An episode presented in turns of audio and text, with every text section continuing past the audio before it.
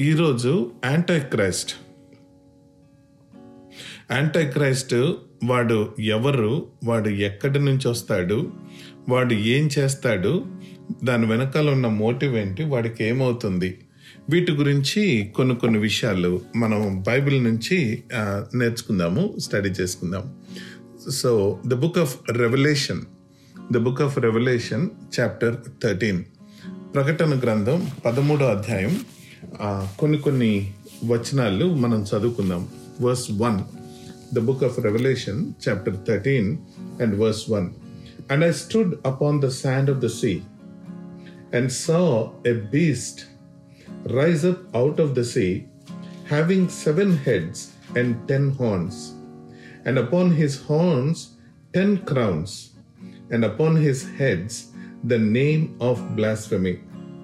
And the beast which I saw was like unto a leopard, and his feet were as the feet of a bear, and his mouth as the mouth of a lion. And the dragon gave him his power and his seat and great authority. And I saw one of his heads as it were wounded to death, and his deadly wound was healed. And all the world were marveling, wondering after the beast. And they worshipped the dragon which gave power unto the beast. And they worshipped the beast, saying, Who is like unto the beast, who is able to make war with him? And there was given unto him a mouth speaking great things and blasphemies. And power was given unto him to continue 42 months, until three and a half years. 42 months, the power was given to him uh, to blaspheme and all these things. So ఈ ఈ anti Christ Bible గ్రంథంలో మనము మీరు చదువుకునే ఉంటారు. Already నేను ఇందాక మొన్నే పంపించాను. శ్రీనివాస్ జ్ఞాపకం చేశారు. Daniel chapter seven second Thessalonians chapter two Revelation chapter thirteen and సెవెంటీన్లో కొన్ని వచనాలు.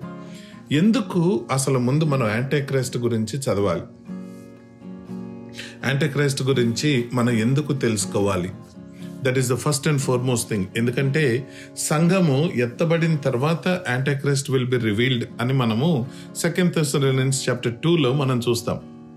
Until that which is stopping him unless it is lifted up he won't be coming he people can't see him people him. Know him so సంఘంలాగా జీవిస్తున్న మనకి సంఘం ఎత్తబడిన తర్వాత అంటే rapture అయిన తర్వాత వచ్చే యాంటీక్రైస్ట్ గురించి ఇప్పుడు నేను ఎందుకు నేర్చుకోవాలి? అనంటే దానికి మనకి first జాన్లో verse chapter two verse eighteen first John chapter two verse ఎయిటీన్లో మనకి uh, అపోస్టైన యోహాను ఒక మంచి మాట రాస్తున్నాడు. Little children it is the last time and as you have heard that antichrist shall come even now are there many antichrists whereby we know that it is the last time? They went out from us but they were not of us. For if they had been of us they would no doubt have continued they, they would have they would no doubt would have continued with us.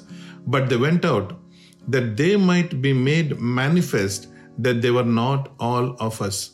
But you have an unction from the holy spirit and you know all things మనకి ఆ antichrist గురించి ఎందుకు తెలుసుకోవాలి అని అంటే first and foremost thing is the spirit of antichrist is already at work in the world John first John రాసేటప్పటికి అది almost ninety AD ప్రభు చనిపోయి అప్పటికి అరవై సంవత్సరాలు అయింది ఆయన పునరుద్ధానమై పరలోకానికి వెళ్ళి. అరవై సంవత్సరాల్లోనే సంఘంలో there is so much of wrong doctrine one doctrine is about the antichrist antichrist ఇప్పుడు రాడు యాంటక్రైస్ట్ ఇప్పుడు రాడు వాడు ఎప్పుడో వస్తాడు ఇలాంటి మాటలు. కానీ the spirit of antichrist was already in the church ఆ స్పిరిట్ ఆఫ్ యాంటక్రైస్ట్ ఏంటి అని అంటే verse twenty two first John chapter two verse twenty two who is a liar but he that denieth that Jesus is the Christ he is antichrist that denieth the father and the son ఇక్కడ Antichrist అన్నవాడు already the spirit of antichrist is already at work కాబట్టి మనం ఇప్పుడు తెలుసుకోవటం Antichrist గురించి తెలుసుకోవటం మనకు చాలా ముఖ్యం. ఎందుకు అని అంటే the spirit of antichrist is already there in the church ఏంటది? స్పిరిట్ ఆఫ్ యాంటక్రైస్ట్ ఏంటి అని అంటే ప్రభువు అంటే యేసు క్రీస్తు కాదు అని. క్రీస్తు అని అంటే ఇటర్నల్ గాడ్ అభిషక్తులు అనాయింటెడ్ అని అర్థం. And Christ has become human and as a child is born and as a son is given so the son's name the child's name the human name is Jesus but Jesus is actually Christ అంటే నా కొరకు భూమి మీదకి దిగి వచ్చిన దేవుడు అని మనము ఒప్పుకోవటము is is a godly thing ఎవరైతే Christ did not come in the form of a flesh అని ఎవరైతే అంటారో ఎవరైతే నమ్ముతారో వాళ్ళు they are working under the spirit of the anti Christ దాని అర్థం ఏంటంటే ఒక చిన్న ఎగ్జాంపుల్ తీసుకొని చెప్తాను. ఇంతకు ముందు మన మా- ఇక్కడే మన అమెరికాలో ఒక కుర్రాడు ఉండేవాడు. అతని పేరు వంశీ. వంశీ ప్రభువుని నమ్ముకున్నాడు. అతని బ్యాప్టిజంకి అతని సాక్ష్యము వినటానికి బ్యాప్టిజంకి మేము కూడా వెళ్ళాం. నేను సునీత పిల్లలు అప్పుడు చాలా చిన్న పిల్లలు. మేము కూడా వెళ్ళాము చూసాము. చాలా అద్భుతమైన సాక్ష్యం. ఇంటిలో ప్రభువుని నమ్ముకున్నాడు మొదటి వ్యక్తి. ఇంట్లో వాళ్ళందరూ ఇంకా విగ్రహారాధనలో ఉన్నారు. చాలా అద్భుతంగా చాలా చాలా గట్టిగా ప్రభునిలో స్థాపించబడ్డాడు అని మేము అందరం చాలా సంతోషపడ్డాం. అయితే కొన్ని రోజులు పోయాక జాబ్ కొరకు ఏం చేసుకున్నాడంటే ఫెలోషిప్ని వదిలేశాడు. వేరే చోట కొద్దిగా ఎక్కువ బిల్లింగ్ వస్తుంది ఎక్కువ రేట్ వస్తుంది అని చెప్పి చర్చ్ గురించి ఆలోచన చేయకుండా బిల్లింగ్ వస్తుంది అని కాంప్రమైజ్ అయ్యి వెళ్ళిపోయాడు. వెళ్ళిపోయిన ఒక ఫ్యూ మంత్స్కి then I touch base with him. ఇక్కడ షికాగోకి దగ్గరలో విస్కాన్సన్లో ఉండేవాడు. So when we touch base with him ఆ టైంలో he was so rude in talking with us ఎలా మాట్లాడాడు అంటే నేను మామూలుగా మాటల్లో అంటే సంఘానికి వెళ్తున్నావా? అక్కడ ఎలాంటి చర్చ్? ఇలాంటి మాటలు మేము అంటే మామూలుగా సాధారణంగా అడిగే ప్రశ్నలు అడిగినప్పుడు అతను చెప్పిన సమాధానం ఏంటంటే అంటే he used expli expletive words అంటాం కదా. క్రీస్తు గురించి మాట్లాడుతూ దేవుడే కాదు ఇంకొకసారి నాకు ఫోన్ చేయొద్దు. ఇలాగ ఇలాగా క్రిస్టియానిటీ గురించి మతం గురించి నాతో మాట్లాడద్దు. హీస్ నాట్ గాడ్ అని అతను తన నోటితోటి దేవుణ్ణి డినై చేశాడు. You know the spirit of anti Christ is so rampant in the Christianity there are so many people so many people that are doubting that Jesus is Christ whenever there is a big calamity whenever there is a big temptation ఇలాగ temptation వచ్చినప్పుడు ఇప్పుడు ప్రస్తుతం Covid nineteen పరిస్థితులు ఇంతకు ముందు nine eleven పరిస్థితి దానికి ముందు ఐ మీన్ నైన్ ఎలెవెన్ తర్వాత డవిన్సీ కోడ్ అని ఒక సినిమా వచ్చింది. ఆ సినిమాలో యేసు మామూలు మనిషే ఆయన భూమి మీదకి దిగి వచ్చిన దేవుడు కాదు అన్నట్టుగా చూపిస్తారు. చాలా మంది ఇలాంటి చిన్న చిన్న టెంప్టేషన్స్కి చిన్న చిన్న విషయాలకి అసలు దేవుడు లేడు. దేవుడు ఉంటే మంచి దేవుడు కాదు. ఇలాంటి శ్రమలు ఎందుకు వస్తాయి ఇలాగని చెప్పి విశ్వాసాన్ని విడిచిపెట్టి వెళ్ళిపోయిన వాళ్ళు ఉన్నారు చాలామంది సంఘానికి కూడా రాకుండా సంఘానికి కాంప్రమైజ్ అయ్యి ఫెలోషిప్కి కాంప్రమైజ్ అయ్యి వాళ్ళ వాళ్ళ విశ్వాసాన్ని షిప్రెక్ చేసుకున్నారు.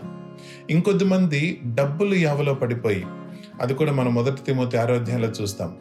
You know they have shipwrecked their faith అని ఉంటుంది. Because they loved money so much వాళ్ళు విశ్వాసాన్ని కోల్పోయినట్లు మనం చూస్తాం.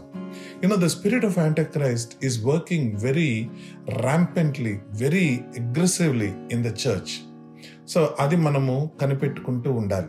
కాబట్టి యాంటీక్రైస్ట్ గురించి నేర్చుకోవటము చదవటము వాడు ఎలాంటి పనులు చేస్తాడు ఎలాంటి మాటలు మాట్లాడతాడని తెలుసుకోవటము మనకి అంటే ఇప్పుడున్న కరెంట్ ఏజ్లో ముఖ్యము. అసలు వాడి ఫైనల్ వాడి ఫైనల్ ఫిగర్ ట్రిబులేషన్ పీరియడ్లో వాడు ఎలాగ ఉంటాడు ఏం చేస్తాడని తెలుసుకోవటము కూడా మనకు ముఖ్యం. ఎందుకనంటే అది ట్రిబులేషన్ పీరియడ్లో అంటే క్రైస్ట్ ఎలా ఉంటాడని తెలుసుకోవాలి. ఎందుకు ముఖ్యము అని అంటే అది ఇతరులని దేవుని వైపుకి నడిపించేదిగా మనము ఇవాంజలైజేషన్ టూల్ లాగా మనం వాడుకోవటానికి ఉపయోగపడుతుంది. సో ఈరోజు వాడి గురించి కొన్ని విషయాలు మనం నేర్చుకుందాం. ఇప్పుడు మనం చదువుకున్న వాక్యంలోనే ఎవడు వాడు మా ప్రకటన గ్రంథం పదమూడు అధ్యాయంలో మనం చదువుకున్నాం. వాడి గురించి వ్రాయబడిన సంగతులు కొన్ని. Number one first and foremost thing the Bible calls him as a beast ఒకసారి ఆలోచించండి యాంటై క్రైస్ట్ అంటే ఇన్ అపోజిషన్ ఆఫ్ క్రైస్ట్ అని అర్థం. అంతే కదా? సింపుల్ భాష. లేదు అని అంటే in the place of Christ అని. యాంటై అని అంటే ఒకదాని బదులు ఒకటి లేదంటే ఒకదానికి విరోధంగా ఒకటి అని అర్థం వచ్చేలాగా యాంటై క్రైస్ట్ అంటే క్రీస్తు భూమి మీదకు వచ్చి శరీరధారిగా ఏ విధంగా జీవించారో. అలాగా భూమి మీద మళ్ళీ నిత్యత్వం నుంచి నిత్యత్వం వరకు ఉన్న క్రీస్తు లాగా ఈ క్రీస్తు విరోధి ఏ విధంగా పనిచేస్తాడు అన్నది మనం అర్థం చేసుకోవాలి. So number one he's called a beast మన ప్రభువునేమో ల్యాంబ్ అంటాం మనం. ఇదిగో లోక పాపములు మోసుకొను దేవుణ్ణి గొర్రె పిల్ల అంటాం. కానీ ఇక్కడికి వచ్చేటప్పటికి వీడికున్న పేరు క్రూర మృగం. That is a fine distinction ఇప్పుడు ల్యాంబ్ అనగానే we take it as a gentle loving అలాంటి మాటలు వచ్చేలాగా మనం తీసుకుంటాం. క్వైట్ ఆపోజిట్ వీడు antichrist he's beast he's cruel he's అంటే వాడు ఎలాంటి క్రూరు క్రూరుడు అని అంటే భూమి ఇంతవరకు అన్ అలాంటి క్రూరత్వాన్ని చూడలేదు. వాడు అంత క్రూరుడు అనుంది. Number two he comes from the sea అదే కదా మనం చూసింది. And I stood upon the sea the sand of the sea and saw a beast rise up out of the sea ప్రకటన గ్రంథం పదిహేడో అధ్యాయం పదిహేనవ వచనం. మనం ఒకసారి చూస్తే the book of Revelation chapter seventeen verse fifteen ఒకసారి మనం చూస్తే మనకి ఆ సి అంటే ఏంటో మనకు అర్థమవుతుంది. అదే Daniel chapter seven verse two మనం చూసిన అర్థమవుతుంది. సి అని అంటే బైబిల్ గ్రంథంలో సముద్రము అని అంటే అది జెంటైల్ పాపులేషన్ అని అర్థం. ఈ లోకము ఈ లోకంలో ఈ ప్రపంచము అని అర్థం అన్నమాట. సో ఈ బీస్ట్ ఎవరు అనంటే ఈ యాంటాక్రైస్ట్ ఎవరంటే వాడొక క్రూరుడు. రెండోది వాడు ఈ యొక్క జెంటైల్ నేషన్ నుంచి వస్తాడు. అయితే వాడికి ఎలాంటి శక్తి ఉంటుంది? పదమూడు అధ్యాయం రెండో వచనంలో and the beast which I saw was like a leopard and his feet were as the feet of a bear and his mouth as the mouth of a lion and the dragon gave him his power and his seat and great authority అని ఉంది so ఒక్కసారి మనం Daniel గ్రంథంకి వెళ్దాం దానియల్ గ్రంథం. Daniel గ్రంథం chapter seven the book of Daniel chapter seven book of Daniel chapter seven verse 7 book, book of daniel chapter 7 verse 7 after this i saw in the night visions and behold a fourth beast dreadful terrible and exceedingly strong. And it has great iron teeth. It devoured and brake in pieces and stamped the residue with the feet of it, with the feet of it. And it was diverse from all the beasts that were before it and it had ten horns ఒకసారి మనము ఆ పైనుంచి చూసుకుంటూ వస్తే నాలుగో వచనం నుంచి మనం చూసుకుంటూ వస్తే నాలుగో వచనంలో బాబిలోనియన్ ఎంపైర్ మనకి ఒక లయన్ లాగా కనపడుతుంది. యూనో మళ్ళీ తర్వాత మెడో పర్షియన్ ఎంపైర్ మనకి ఐదో వచనంలో ఒక అదొక బీస్ట్ బేర్ లాగా మనకి కనపడుతుంది. తర్వాత గ్రీక్ ఎంపైర్ ఒక లెపర్డ్ లాగా మనకు కనపడుతుంది. సిక్స్త్ వర్స్లో. సో ఈ Babylonian empire Medo Persian empire Greek empire. దీని explanation revel Daniel chapter seven sixteenth verse నుంచి సిక్స్టీన్త్ వర్స్ నుంచి మనకి ఎక్స్ప్లెనేషన్ క్లియర్గా ఇస్తారు. నేను because of the lack of time I'm jumping. Okay? So ఈ లయన్ అంటే బాబిలోనియన్ ఎంపైర్ బేర్ అంటే మెడో పర్షియన్ ఎంపైర్ అండ్ తర్వాత లెపర్డ్ అంటే గ్రీక్ ఎంపైర్. దానియల్ గ్రంథం రెండో అధ్యాయంలో ప్రభువు దానియల్కి ఇచ్చిన నెబుకత్మజర్కి ఇచ్చిన విజన్ దాని ఎక్స్ప్లెనేషన్ ప్రభు దానియల్కి ఇచ్చారు. ఆ vision ఎక్స్ప్లెనేషన్లో great empires that are gone come in to this world. Daniel time నుంచి తర్వాత గ్రేట్ ఎంపైర్స్ ఏమైనా వస్తాయి అని అంటే నెంబర్ వన్ ఆ టైంలో ద గ్రేటెస్ట్ ఎంపైర్ ఏది అని అంటే బ్యాబిలోనియన్ ఎంపైర్. దానిని నాశనం చేసి వచ్చిన రెండో ఎంపైర్ మెడో పర్షియన్ ఎంపైర్. దానిని నాశనం చేసి వచ్చిన మూడో ఎంపైర్ గ్రీక్ ఎంపైర్. దానిని నాశనం చేసి వచ్చిన నాలుగో empire Roman empire. Roman empire తర్వాత ఇంకా మొత్తం చిన్న చిన్న దేశాలు ఉన్నాయి కానీ వరల్డ్ని రూల్ చేసే పవర్ ఏది రాలేదు. వరల్డ్ మొత్తాన్ని రూల్ చేసే పవర్ లేదు. దాని తర్వాత డెమోక్రసీ ఇంకా ఎక్కువైపోయి యూనో అలాగ ప్రపంచం అంతా ప్రస్తుతము మిక్స్డ్ లాగా ఉంది. అయితే revived Roman empire last time మనం చూసాం రోమన్ ఎంపైర్ రివైవ్ అయినప్పుడు ఈ వచ్చే యాంటీ క్రైస్ట్ అంటే the the beast that is coming out there is a Roman empire okay which has the qualities of Babylon Medo Persian and Greece combined together. ఒకసారి ఆలోచన చేయండి. Babylonian empire ఎంత pop ఎంత powerful empire? Medo Persian empire. ఈరోజు మనం ఒకసారి history books తీసుకొని చదివితే పర్షియన్ ఎంపైర్ ఎంత పెద్దదో మనకు అర్థమైపోద్ది. దాని తర్వాత గ్రీక్ ప్రపంచాన్ని సగం ప్రపంచం మొత్తాన్ని పరిపాలించిన రాజు Alexander the great. Roman empire. All the roads lead to road. ఇలాంటి పరిస్థితుల్లో ఇలాంటి పరిస్థితుల్లో the combination the combination of the strengths of Roman empire Greek empire Persian empire and Babylon empire will be the empire that's gonna come దాని నుంచి అంటే అంత శక్తి వాడికి దేవుడు కొద్దిగా అంటే సైతానుడి ద్వారా దేవుడు అలౌ చేస్తారు. So he has a great power number one he's a beast number two he's from gentile nation number three he has a very great power a mix of all major kingdoms నాలుగోది ఏంటంటే వాడి గురించి ప్రకటన గ్రంథం పదమూడో అధ్యాయంలోనే మూడో వచనంలో చూస్తాం. And I saw one of his head as it were wounded to death and his deadly wound was healed and the whole world wondered after the beast. వాడు మూడోది ఏంటంటే వాడికి ఒక గాయమైందంట. ఆ గాయం ఎలాగైంది అని అంటే మరణం అంటే చనిపోయాడు అని అనపడేంతగా గాయం అయ్యింది. అయితే వాడు మళ్ళీ తిరిగి బ్రతికాడు. ఆ బ్రతకటం చూసి ప్రపంచం అంతా ఒక్కసారి వాడికి దాసోహం అయిపోద్ది. ఎలాగ ప్రపంచం వాడికి లోబడుద్ది అని అంటే వాడి తర్వాత వాడి మాటలు ఇవన్నీ పక్కన పెడితే వాడు విపరీతంగా అంటే విపరీతంగా శక్తితో పాటు ఇలాంటి మ్యాజిక్లు చిన్న చిన్న సైన్స్ వండర్స్ చేస్తాడు. అగైన్ యాంటీ క్రైస్ట్ వాడు ఇక్కడ ప్రూవ్ చేయటానికి వాడు ఏం ట్రై చేస్తున్నాడు అని అంటే ప్రభువు మరణించి తిరిగి లేచి పునరుద్ధానమయ్యారు.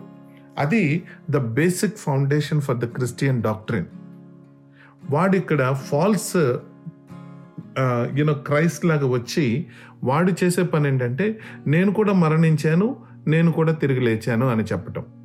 It's not resurrection it is a deadly wound but it was healed కానీ వాడి లోకాన్ని ఎలా నమ్మిస్తాడు అని అంటే వాడు నేను కూడా మరణించి తిరిగి లేచాను. నేను కూడా అద్భుతకరుడను. నేనే మెస్సాయ. ఈ విధంగా వాడు మోసం చేయటానికి వాడు కలిగిన ఇంకొక క్వాలిటీ అది. So who is he? He's a beast a gentile with great power and a mortal wound. అది వాడి గురించి. సో ఇప్పుడు వాడు ఏం చేస్తాడు? ఇంకొక క్వాలిటీ ఉంది. వాడి గురించి ఇంకొక క్వాలిటీ చెప్తాను. హీస్ ద గ్రేట్ జీనియస్ అని ఉంది అన్నిట్లో ఆడు అన్నిట్లో నిష్ణాతుడు ఇప్పుడు మనం జీనియస్ అన్న మాట ఒక్కొక్క సబ్జెక్ట్కి మనం వాడతాం. ఓ ఈడు మ్యాథ్లో జీనియస్ ఫిజిక్స్లో జీనియస్ కెమిస్ట్రీలో జీనియస్ లేదంటే పాలిటిక్స్లో జీనియస్. ఇలాగ మనం ఒక్కొక్క దానికి ఒక్కొక్క మాట మాట్లాడతాం. But this guy is a combination of all he's a genius in speech మంచి మంచి మాటలు గ్రేట్ మాటలు బాగా డీప్ మాటలు మాట్లాడతాడు అని ఉంది వీడి గురించి. దానియల్ గ్రంథం పదకొండవ అధ్యాయం ముప్పై ఆరవ వచనంలో. డానియల్ లెవెన్ థర్టీ సిక్స్లో his genius in speech Revelation chapter seventeen eleven and twelve verses మనం చూస్తే హిస్ జీనియస్ ఇన్ పాలిటిక్స్ ఇప్పుడు మనం చూస్తున్న రెవల్యూషన్ చాప్టర్ థర్టీన్ వర్స్ టూలో హిస్ జీనియస్ ఇన్ వార్ఫేర్ మళ్ళీ Daniel chapter eight verse twenty three the small horn little horn చూస్తే his genius in intelligence intellect వాడి intellect levels అసలు ఇప్పుడు మనం మనుషులం మనం ఆలోచన చేసి మాట్లాడేది ఎవరైనా కొద్దిమంది మాట్లాడితే అబ్బా నీకు తెలియని విషయం ఏమైనా ఉందా అని అంటాం. కానీ ఇప్పుడున్న వాళ్ళందరినీ ఫూల్స్ లాగా చేసేంత గొప్ప ఇంటెలిజెన్స్ వాడికి ఉంటుంది. And he's also a genius business man Daniel గ్రంథం పదకొండో అధ్యాయం నలభై మూడో వచనం లేదంటే ఇప్పుడు Revelation chapter thirteen sixteen and seventeen verses మనం చూస్తే how he controls the whole business world so he's a genius he was a beast he was a gentile he has great power he has a mortal bond and he's a genius in speech politics warfare intelligence and business అయితే వాడేం చేస్తాడు?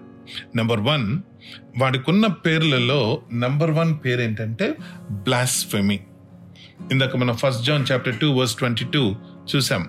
ఏంటంటే whoever says that Christ is not born in the flesh he is a antichrist అని John apostle John మనకు చెప్పిన మాట.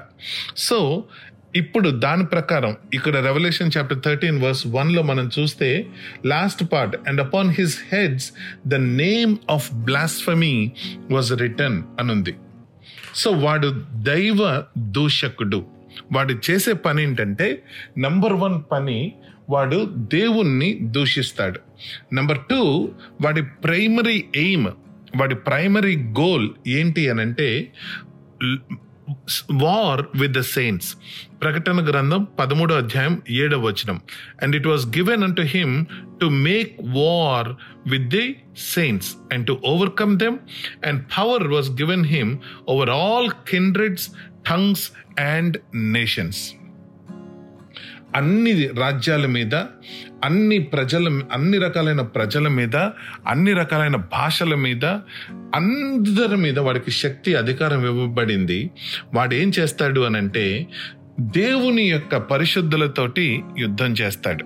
వాడి primary goal antichrist primary goal ఇప్పుడు యూనో ఇరాన్ అహ్మదీన్ నజాద్ అని మనం అంతకుముందు మొన్న ఈ మధ్య మాట్లాడుకున్నాం వాడి గురించి.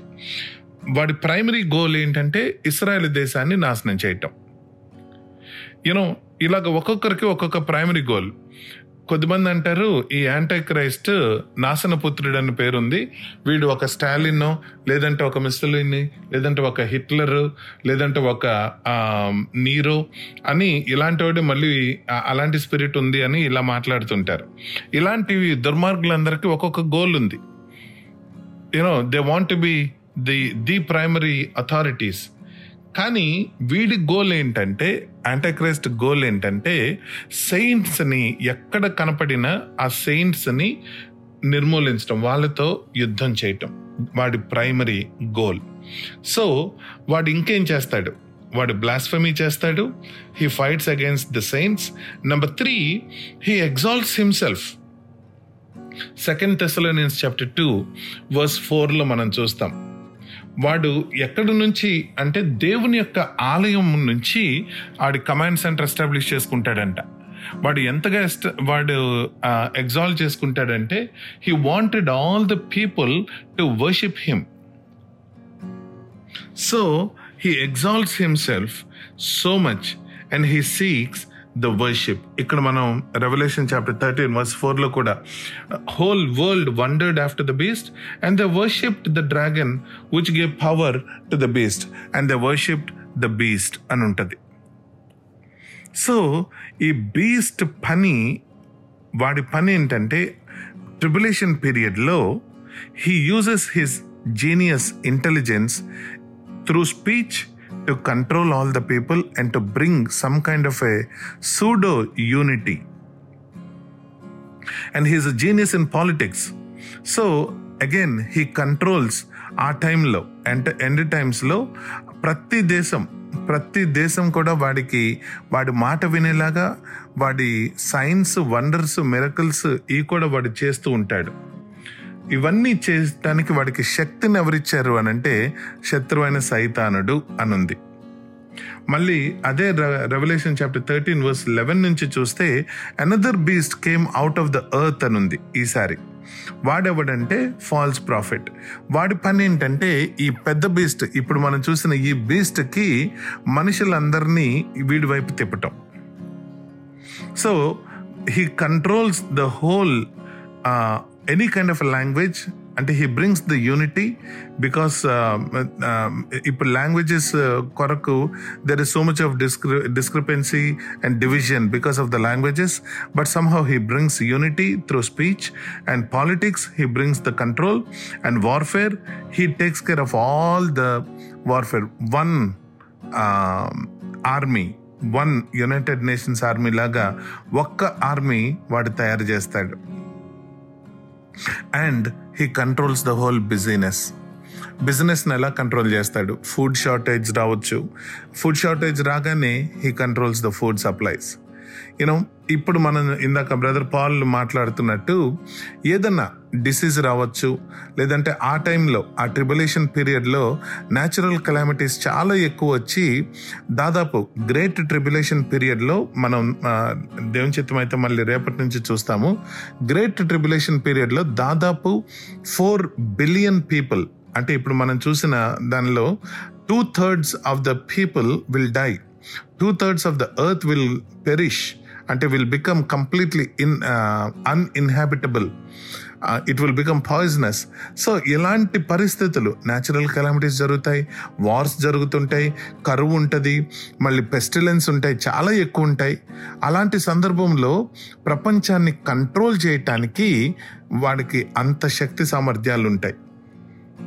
So he controls the food supply, he controls the medical supply, he controls the currency, he controls everything. It becomes really hard for the people to do anything beyond his control.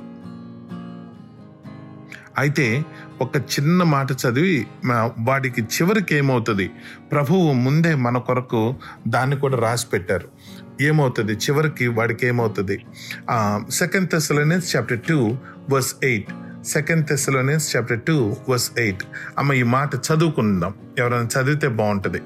వాడు నాశనం అయిపోతాడు అని మనం ఊరికి నేను చెప్పటం కన్నా అందరం చదివితే ఖచ్చితంగా దేవుడు చూడండి ఎంత గంభీరంగా మన కొరకు ముందే వాడు ఎంత పవర్ఫుల్ అయినా పర్వాలేదు కానీ వాడు he's already a defeated person అని మనకు చెప్పడానికి.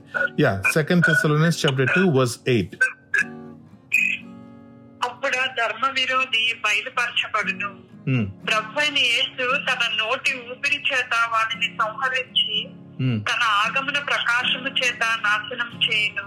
తన ఆగమన ప్రకాశము చేత నోటి ఊపిరి చేత వాడిని నాశనము చేస్తాడట.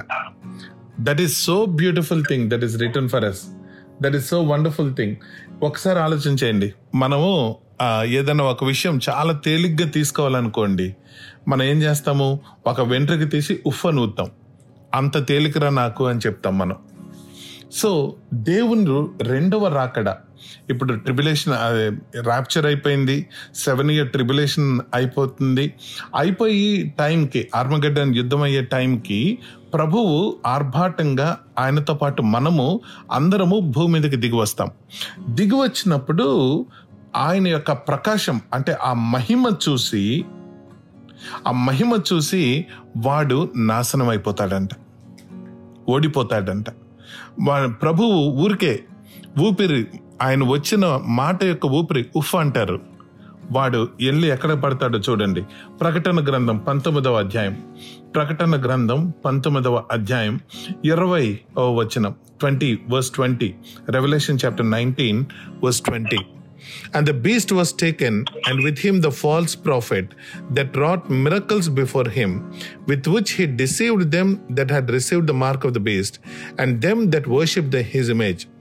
These both were cast alive into a lake of fire, burning with brimstone. తెలుగులో చదవనమా పంతొమ్మిది ఇరవై ప్రకటన గ్రంథం అప్పుడు ఆ మృగమును దాని ఎదుట సూచక క్రియలు చేసి దాని ముద్రను వేయించుకున్న వారిని ఆ మృగపు ప్రతిమకు నమస్కరించిన వారిని మోసపరిచిన ఆ అబద్ధ ప్రవక్తయు పట్టబడి వారిద్దరూ గంధకముతో మండు అగ్నిగుండంలో ప్రాణముతోనే వేయబడి చూడండి అగ్నిగుండంలో ప్రాణముతోనే వేయబడ్డారు. ప్రభు ఒక్కసారి ఉఫ్ఫను ఊదినప్పుడు ఆయన యొక్క బ్రైట్నెస్ ఆయన రెండవ రాకడలో ఆయనకున్న ఆ తేజో మహిమకు వాళ్ళిద్దరూ ఎక్కడికి వెళ్ళి పడ్డారు అని అంటే lake of fire the first ever people to really enter into the eternal hell is antichrist and false prophet hallelujah praise the Lord God is always victorious వాడు ఎన్ని మ్యాజిక్లు చేయనివ్వండి ఎన్ని జిమ్మిక్లు చేయనివ్వండి ఎంత కంట్రోల్ అయినా పెట్టనివ్వండి భోజనాన్ని కంట్రోల్ చేయొచ్చు మెడిసిన్ని కంట్రోల్ చేయొచ్చు మనం నిత్యావసరాల్ని బేసిక్ నెసెసిటీస్ని వాడు కంట్రోల్ చేయొచ్చు కరెన్సీని కంట్రోల్ చేయొచ్చు ఏది చేసినా ప్రభు భూమి మీదకి దిగి రాగానే ఆ తేజో మహిమను బట్టి ఆయన పిల్ ఊపిరితోటి వాడు నిత్య నరకములో సజీవుల్లాగా వెళ్ళి పడతారు అక్కడ ఏడ్పును పండ్లు కొడుకటియు కటిక చీకటి దుర్గంధము.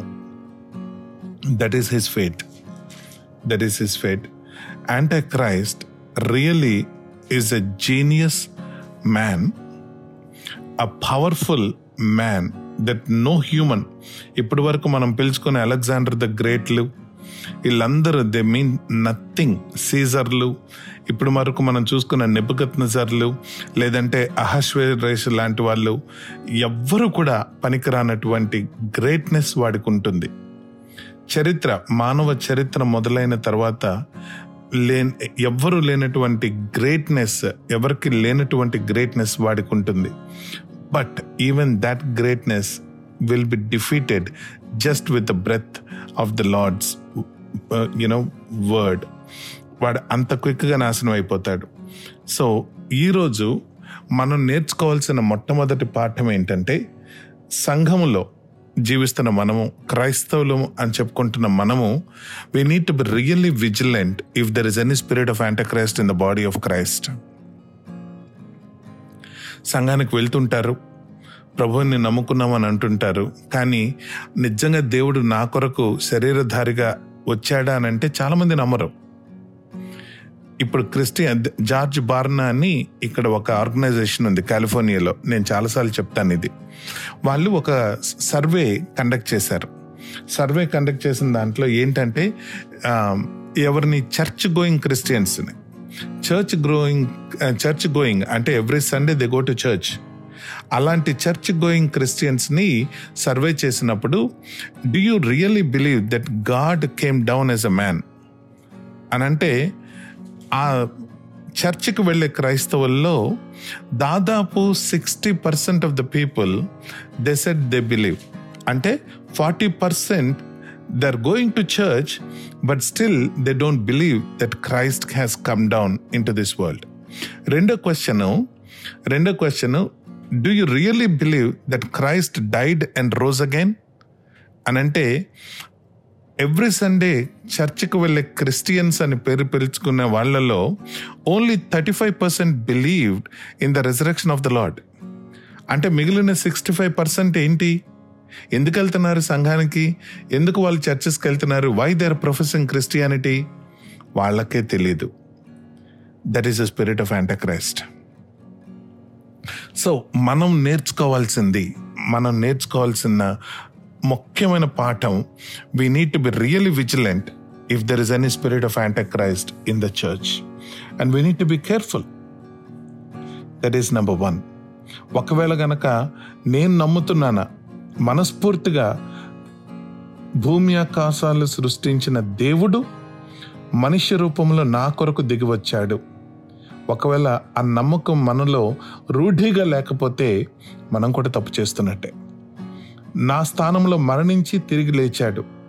అది కూడా గట్టిగా నేను నమ్మకపోతే నాకు కూడా నేను కూడా డేంజర్లో ఉన్నట్టు. So we need to examine ourselves thoroughly if we don't believe in the Lord now is the time today is the day of salvation ప్రభు మనందరితో మాట్లాడుతున్నారు. Number two we need to learn about his person in the great tribulation period so we can be better equipped to tell the people the days that are going to come and the rule that is going to be there so that they may listen perhaps they may listen and they may seek the lord evangelization tool లా కూడా మనకు పనికొస్తుంది so దేవుడు మనల్ని అందరినీ కూడా ఇంకను equip చేసి ఆ స్పిరిట్ ఆఫ్ యాంటక్రైస్ట్ సంఘంలో ఉంది లోకంలో ఉంది వీటన్నిటి నుంచి మనల్ని తప్పించి తన యొక్క నిత్య రాజ్యం కొరకు భద్రపరిచి క్షేమాన్నిచ్చి నిత్య రాజ్యంలోనికి చేర్చును గాక ఆమెన్.